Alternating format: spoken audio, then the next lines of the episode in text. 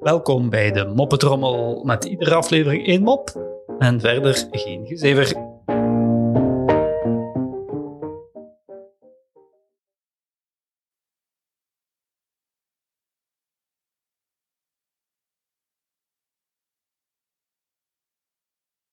Een oude vrouw loopt het politiebureau binnen en wil aangifte doen van een aanranding.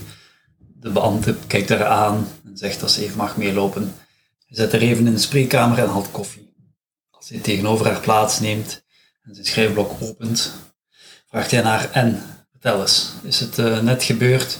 Ze antwoordt, nee, het is al eh, 40 jaar geleden, maar ik praat er nog zo graag over. Hè.